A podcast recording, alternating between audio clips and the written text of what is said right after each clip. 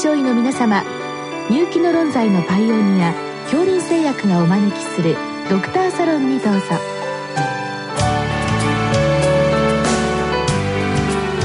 今日はお客様に法人会西新橋クリニック理事長大越博文さんをお招きしております。サロンドクターは防衛医科大学校教授池脇勝則さんです。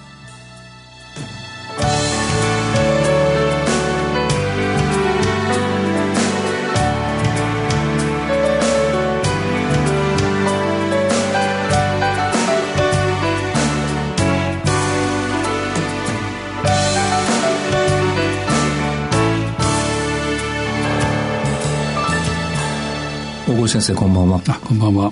今日はですね、えー海外に行く際持ち込み制限薬はどのように調べたらいいか教えてください。ということです。あの当初は実は禁止薬という質問だったんですけれどもそれほど先生禁止という薬はないと聞きましたけどもどうなんでしょう？はい、えー日本から海外に持ち出すときに、まあ、禁止されている薬剤はあるんですが、まあ、一般的に使用されている薬剤となると、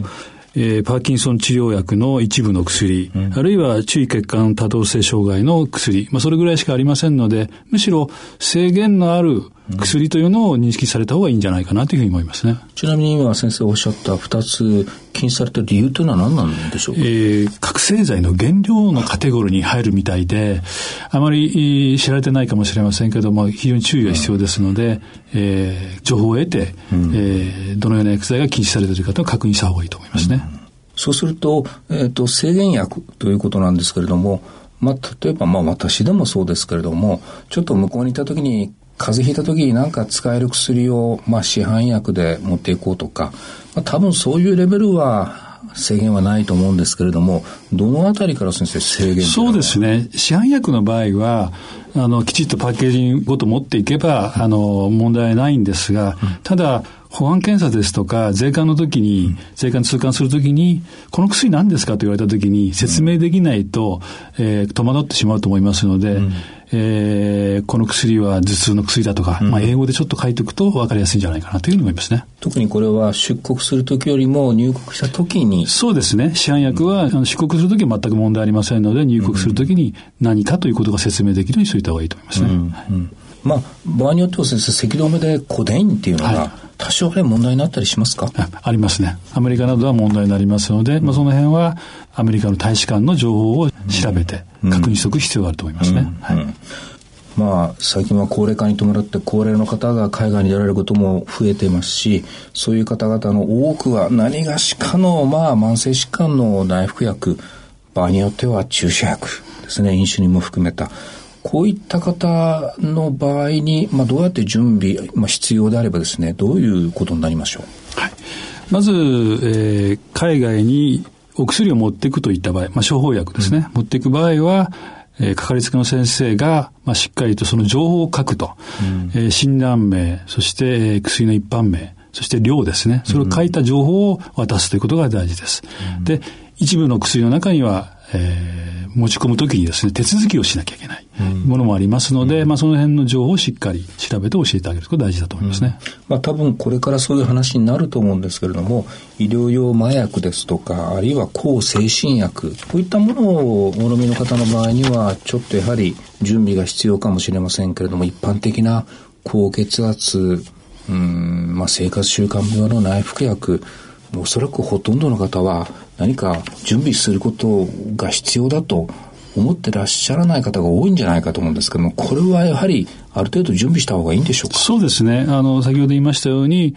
英語による情報をしっかり持っていくということですね。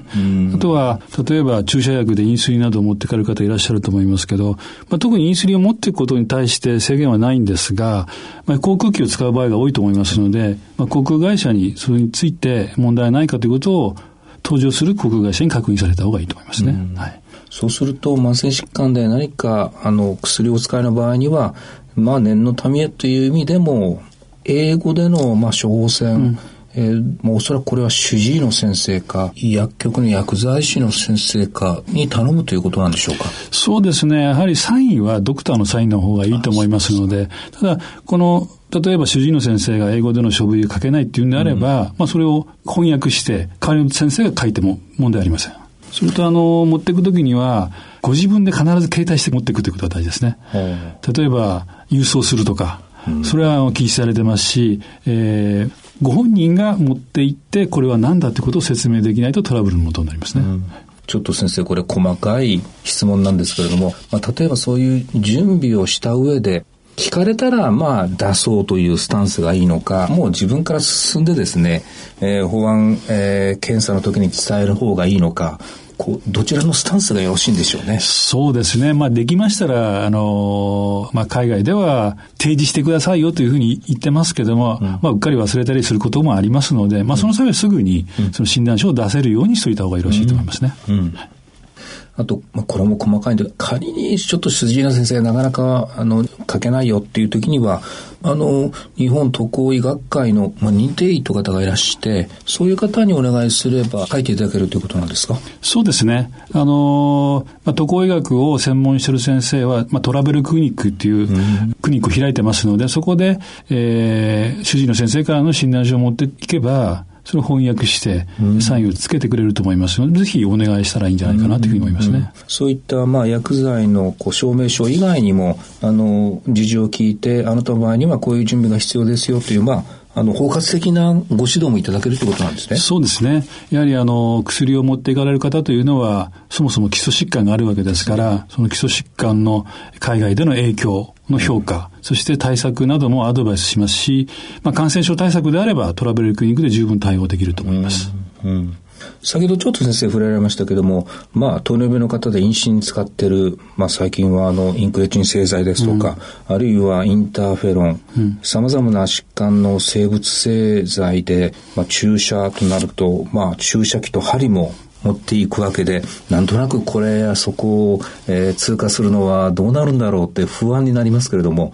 これもそういったまあ、あの、書類を含めた準備をしておけば、基本的には大丈夫そうですね。はい。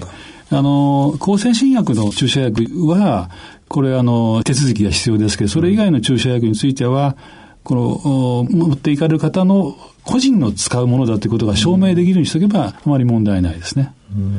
あの、針は、あの、飛行機の中で捨てられる方いらっしゃるんですけど、これは、あの、持ち帰っていただきたいなというふうに思いますね。確かに。あともう一つは先生、あの、医療用麻薬、これはまあ、単眼患者さんの疼痛緩和で、えー、これどうしても必要ですけれども、これに関しては、やはりちょっとこう、あの、きちんとした準備が必要なんですね。はい、そうですね。えー、お住まいになっているところの地方構成局の局長に申請する必要があるんですね。うん、持ち出しでよろしいでしょうかと。うん、それから、あの、まあ、持ち出すとき、そしてそれはもし残ったら持って帰らなきゃいけないので、うん、持ち帰る場合の申請書、そして医師の、えー、診断書、うん、そしてその処方している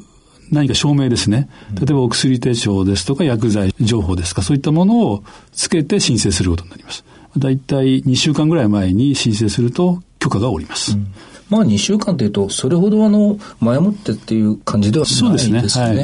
い。すべてあの、そのいった情報は、地方構成局のホームページに掲載されておりますので、ご覧になってればわかると思いますね。はい、あと先生、内服薬で一つ確認しておきたいのは、抗精神薬ですね。うん、抗うつですとか、まあ、いわゆる抗不安、あるいは睡眠薬。これに関しては、まあ、大概のこう旅行というのは、まあ、数週間程度で、その範囲においては特には制限はないんでしょうか？えー、日本を出国する際に、抗精神薬の場合は1ヶ月分。はあ、そして、えー、さらに持ち出せる量が決まってます。あ、そうですか。例えば、ジアゼパムですと、1.2グラムぐらい。もうはっきり決まってますので、それはまたホームページに出てますので、ご確認された方がいいと思いますね。ですね。はい。あの、アメリカではある種の抗生新薬が持ち込み禁止というふうに聞いたんですけどそれは何なんでしょうか？はい。えー、フルニトラゼパムですね。日本で持ち出すことは可能なんですが、何も申告しないで持って行って発覚すると、禁止薬剤に該当しますので、どうも薬物乱用の、まあ、えー、傾向のある薬だということで禁止になってますので、まあ、必要な手続きは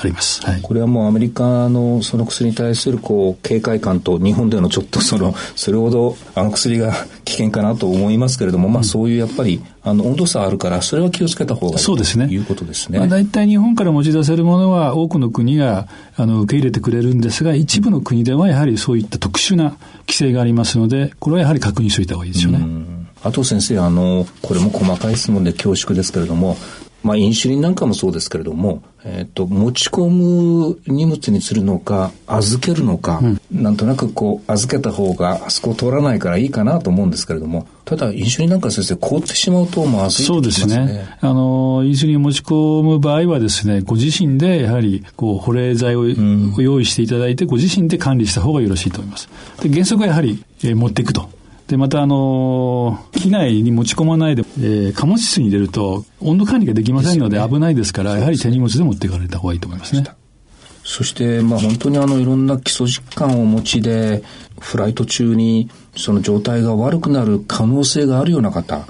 まあ、先生も以前は JAL にお勤めでしたけれども、これ航空会社が何かそういったことに対してのサポートっていうのはあるんでしょうか？はい。あの、ホームページ見ていただければわかりますけれども、まあ、健康に不安のある方に対していろんなサービスをしております。例えば、身体機能が少し低下した方には、車椅子で、うん、搭乗のお手伝いをすることもありますし、また健康に不安がある方の場合は、えー、相談していただければ、航空会社の医師が相談乗ります。で特に医療用麻薬を使われている方は、心臓の機能ですとか、呼吸機能が低下している可能性がありますので、まずぜひ事前の評価を。で、またわからないときは航空会社に相談するということが大切になりますね。まあ、そういう意味では、こういうサービスは無理だろうということも、まあ、あの、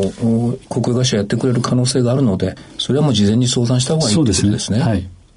今日先生いろいろとお聞きしましたけども、そういったことを含めて、つい最近先生本をお出しになったと聞きますが、これどんな本なんでしょう？はい。あの、私でも今まで、えー、渡航医学の専門家を育てる活動をしてきたんですが、まあ、ある程度成功しております。ただ、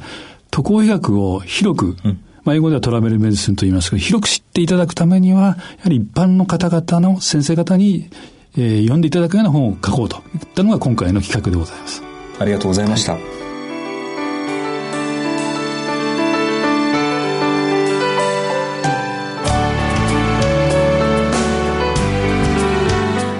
今日のお客様は法人会西新橋クリニック理事長大越博文さんサロンドクターは防衛医科大学校教授池脇勝則さんでしたそれではこれで恐林製薬がお招きしましたドクターサロンを終わります。